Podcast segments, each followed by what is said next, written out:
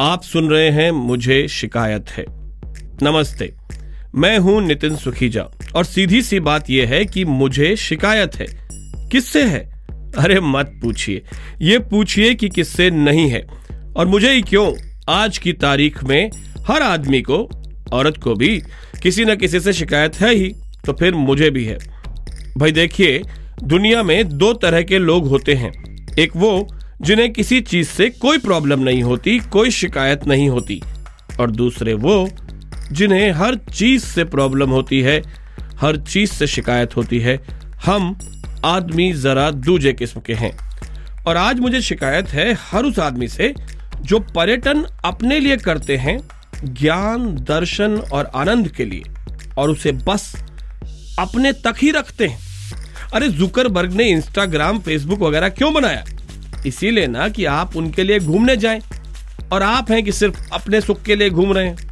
कितने खुदगर्ज हैं, कितने सेल्फिश हैं आप।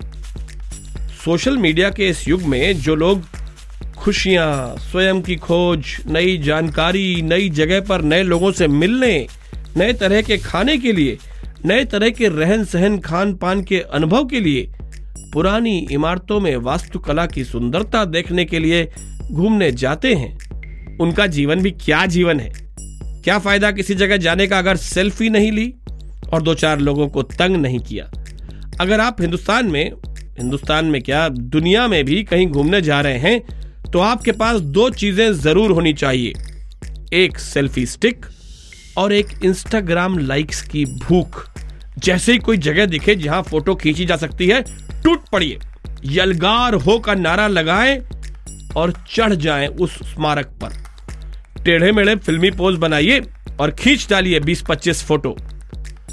पहले लोग ताजमहल जाते थे तो दो तीन गिने चुने पोज बनाकर फ़ोटो खिंचाते थे।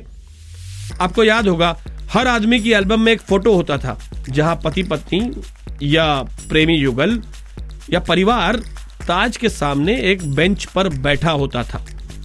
एक फ़ोटो होता था जहाँ प्रेमी युगल अपना एक हाथ उठा के ताज के गुंबद को छूते नज़र आते थे।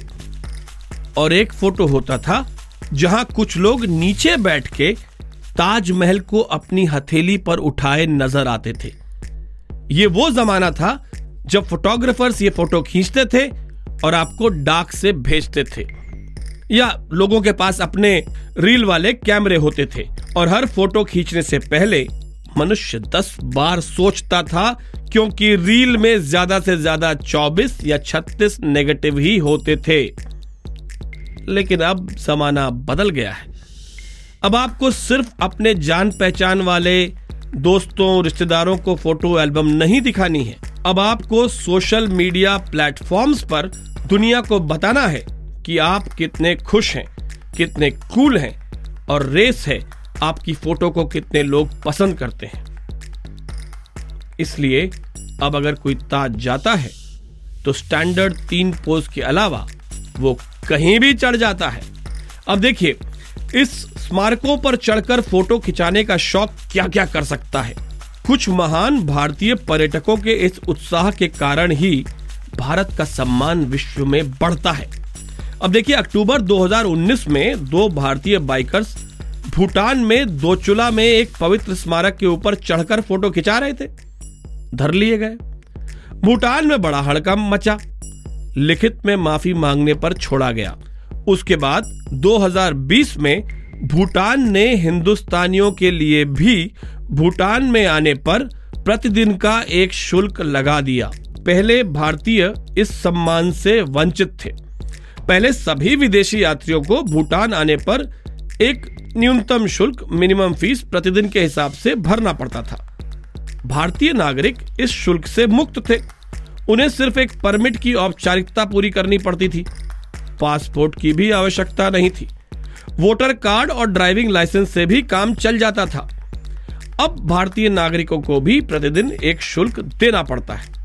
पहले भारतीय यात्री और पर्यटक भूटान में ऐसे ही टहलते हुए चले जाते थे। भारत में जयगांव और भूटान में फुंशलिंग जुड़े हुए शहर हैं। भूटान के लोग गोलगप्पे, जिन्हें वहाँ फुचका कहा जाता है, खाने भारत और भारत के लोग अच्छे बेकरी के सामान के लिए पेस्ट्री वगैरह खाने के लिए भूटान सीमा पार कर लेते थे। स्थानीय व्यापारियों का और नागरिकों का काम की वजह से दिन में कई बार इधर उधर जाना होता है। अब पैदल जाने पर भी हर बार एक छोटा शुल्क है। देखा आपने? किस तरह इंस्टाग्राम प्रेमी एक भारतीय टूरिस्ट ने भारत को विश्व के अन्य देशों के बराबर लाके खड़ा कर दिया? कितनी शक्ति है इस तरह के फ़ोटो पर्यटन में? पिछले दिनों की बात है, मैं मनाली गया हुआ था। मॉल रोड पर कहीं कॉफ़ी पीने की जगह ढूंढ रहा था। लैंप पोस्ट के साथ बने चबूतरों और बेंचेस पर काफ़ी लोग, जो कि मनाली घूमने आए हुए थे, बर्फीली वादियों में साए साए चलती पवन के झोंकों का आनंद उठाने आए हुए थे। बैठे हुए थे। अचानक, जैसे ही मैं एक चबूतरे के बगल से गुजरा, वहाँ बैठी एक महिला अचानक उठी और किसी फिल्मी गाने पर साए साए नाचते हुए मेरी तरफ़ बढ़ी। मेरी सिट्टी पिट्टी गुम हो गई। मुझे दो सेकंड लगे समझने में कि मैडम किसी रील के लिए नाच रही थी और उनके प्रिय सज्जन जो भी थे, उनका वीडियो बना रहे थे। रील नाम की बीमारी जो है, वो हर मोबाइल फ़ोन धारी को लग चुकी है। और अजीब अजीब रीलों के चक्कर में जो जो नजारे देखने को मिलते हैं, उसके क्या कहने? अजब गजब स्टंट। कोई पुल से लटक रहा है तो कोई पटरी पे लेट रहा है। कोई अचानक सड़क पर नाचना शुरू कर देता है तो कोई बाइक पर स्टंट कर रहा है। वैसे तो हर जगह, लेकिन खासकर किसी टूरिस्ट जगह पर तो ये नज़ारा बड़ा आम होता है।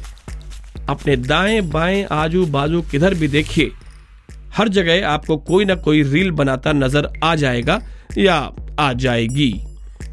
तो साहब, जैसा कि हम आपसे फरमा रहे थे कि अगर आज के जमाने में आप शांति, खुशी और जानकारी के लिए ट्रैवल कर रहे हैं तो आपका जीवन निरर्थक हमारे एक दोस्त हैं, रमेश कुमार।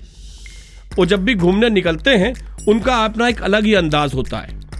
वो कभी टाइम से एयरपोर्ट नहीं पहुँचते। टाइम से काम तो बाबू लोग करते हैं। बड़े लोग हमेशा देर से एंट्री मारते हैं। तो वो हमेशा थोड़ी देर से एयरपोर्ट पहुँचते। फिर हर कतार में लगे लोगों को धकियाते हुए, कतार तोड़ते हुए एक्सक्यूज मी एक्सक्यूज मी कहते हुए आगे बढ़ जाते हैं। दूसरा, वो कभी धीमी आवाज़ में बात नहीं करते। उनका कहना है कि धीमी आवाज़ में बात वो करे जो किसी से डरता हो। हम किसी के बाप से नहीं डरते। रमेश बाबू जब बात करते हैं, चाहे फ़ोन पर, चाहे अपने साथियों से दिल और आवाज़ दोनों खोल कर करते हैं। फिर वो ये नहीं देखते कि वो हवाई जहाज़ में है या किसी कैफ़े में। वहाँ मौजूद हर आदमी उनके वार्तालाप के बारे में सब जान जाता है, उसकी इच्छा हो या ना हो। जैसा कि हमने आपको बताया, उनका कहना है, हम किसी के बाप से नहीं डरते। तीसरा, वो कभी भी कूड़ेदान तक जाने की जहमत नहीं उठाते। उनका मानना है कि उनके जमींदार दादा के खानदान में किसी ने आज तक कूड़ा नहीं उठाया तो वो कैसे कर सकते हैं? तो फिर चाहे जगह कोई भी हो, वो कूड़ा ना अपने बैग में रखते हैं, ना उसे कूड़ेदान में डालते हैं। जहाँ बैठे होते हैं, वहीं फेंक देते हैं। चौथा, वो जहाँ जाते हैं, वहाँ अपने हिसाब से रहना चाहते हैं। वहाँ के लोकल रीति रिवाजों से उनको कुछ लेना देना नहीं होता। जैसे कि सुंदर वादियों में जाकर की भी वो शाम को बिग बॉस देखना चाहते हैं, उन्हें टीवी चाहिए। केरल में वायनाड में जाकर के भी उन्हें नाश्ते में छोले भटूरे चाहिए तो चाहिए। लोकल खान पान की विविधता उन्हें नहीं जाननी। लेकिन उनकी इस सारी उज्जडता के बावजूद मैं उन्हें सफल भारतीय पर्यटक नहीं मानता, क्योंकि वो सेल्फी स्टिक के प्रेमी नहीं है। रमेश बाबू का इंस्टा अकाउंट ही नहीं है। अब बताइए, ऐसे घूमने का क्या फ़ायदा जिसकी सोशल मीडिया पर लोकप्रियता ही ना हो वैलिडेशन ही ना हो। रमेश बाबू किसी लोकप्रिय जगह पर जाकर उसके प्रसिद्ध पोज वाली जगह पर खड़े होकर फ़ोटो नहीं खिंचाते। और जब फ़ोटो नहीं खिंचाते तो उसे कहीं पोस्ट करने का तो सवाल ही नहीं उठता। अब मान लीजिए कि रमेश बाबू मनाली गए और उन्होंने वो आई लव मनाली वाले बड़े से नियॉन साइन के साथ फ़ोटो नहीं खिंचाई। तो दुनिया कैसे मानेगी कि उन्हें मनाली से प्यार है? वो लाख कहते रहे, लेकिन दुनिया के लिए ज़रूरी है कि वो उस नियॉन साइन के सामने फ़ोटो ज़रूर खिंचाए। अच्छा आपको लग रहा है कि मेरी शिकायत वाजिब नहीं है। चलिए फिर ये बताइए कि लोग तो लोग डेस्टिनेशन क्यों पगलाए हुए हैं? क्यों दुनिया भर में हर जगह पर सेल्फी पॉइंट बने हैं? क्यों किसी पैकेज टूर का टूर गाइड रस्ते में अचानक बस रोक के कहता है, हम यहाँ दस मिनट रुकेंगे, आप लोग फ़ोटो वोटो ले लो क्यों हर शहर में I love my city type के बड़े बड़े साइन लगे हैं? क्यों हर कैफ़े हर रेस्टोरेंट अपने खाने से ज़्यादा इंस्टा फ्रेंडली जोन्स पर ध्यान दे रहा है। क्यों हर रिजॉर्ट कमरे से ज़्यादा स्विमिंग पूल को प्रमोट कर रहा है? और अगर अभी ये कोई टीवी सीरियल होता तो मेरी आवाज़ तीन बार गूंजती, क्यों क्यों क्यों? सिर्फ़ इसलिए ना कि सबको पता है, बिना फ़ोटो खींचे जीवन व्यर्थ है। इससे यह सिद्ध होता है कि मेरी शिकायत जायज़ है। मुझे शिकायत है हर उस आदमी से जो पर्यटन सिर्फ़ अपने लिए करता है। आखिर देश और दुनिया के प्रति भी आपकी कोई ज़िम्मेदारी है या नहीं? अगर आप अपनी जिम्मेदारियों से, अपने कर्तव्यों से भाग रहे हैं तो मुझे आपसे बहुत शिकायत है। आखिरकार ये कर्तव्य काल है। एक काम की उम्मीद की गई आपसे कि आप जब जहाँ जाएँ, वहाँ फ़ोटो ज़रूर खींचें और उसे पोस्ट ज़रूर करें। वो काम भी आपसे नहीं हो रहा है। तो सच में निरर्थक है आपका जीवन। और ऐसा भी नहीं है कि आप कोई बहाना कर पाए, कैमरा, रील वगैरह का। हर मोबाइल में कैमरा होता है। मेरा बस चले तो मैं फिलिप कान नामक आदमी का मंदिर बनवा के उनकी पूजा करूँ। कहते हैं कि पहले फ़ोन कैमरा के जुगाड़ का श्रेय उन्हीं को जाता है। उन्नीस सौ सतानवे के इस महान आविष्कार के बाद से हमारी सबकी जिंदगियों से प्रिवेसी यानी निजता शब्द निकल गया है। संपूर्ण विश्व एक है और उसे अधिकार है हमारी आपकी तस्वीरें देखने का। तो अगर आप रमेश बाबू की तरह बिना इंस्टा वाला नीरस जीवन जी रहे हैं और जगह जगह जाकर अपने फ़ोटो नहीं खींच रहे हैं तो फेंक दीजिए ये पुरानी आदतें, ये पुराना आत्मशोध वाला जीवन और ओढ़ लीजिए नया चोला। यात्रा करिए, साथ के दो चार लोगों को अपनी हरकतों से परेशान करिए और कम से कम डेढ़ दो सौ फ़ोटो ज़रूर खींचिए। आड़े टेढ़े पोज बनाकर इस युग को आपकी ज़रूरत है। This is Nitin Sukhija 2023 presentation.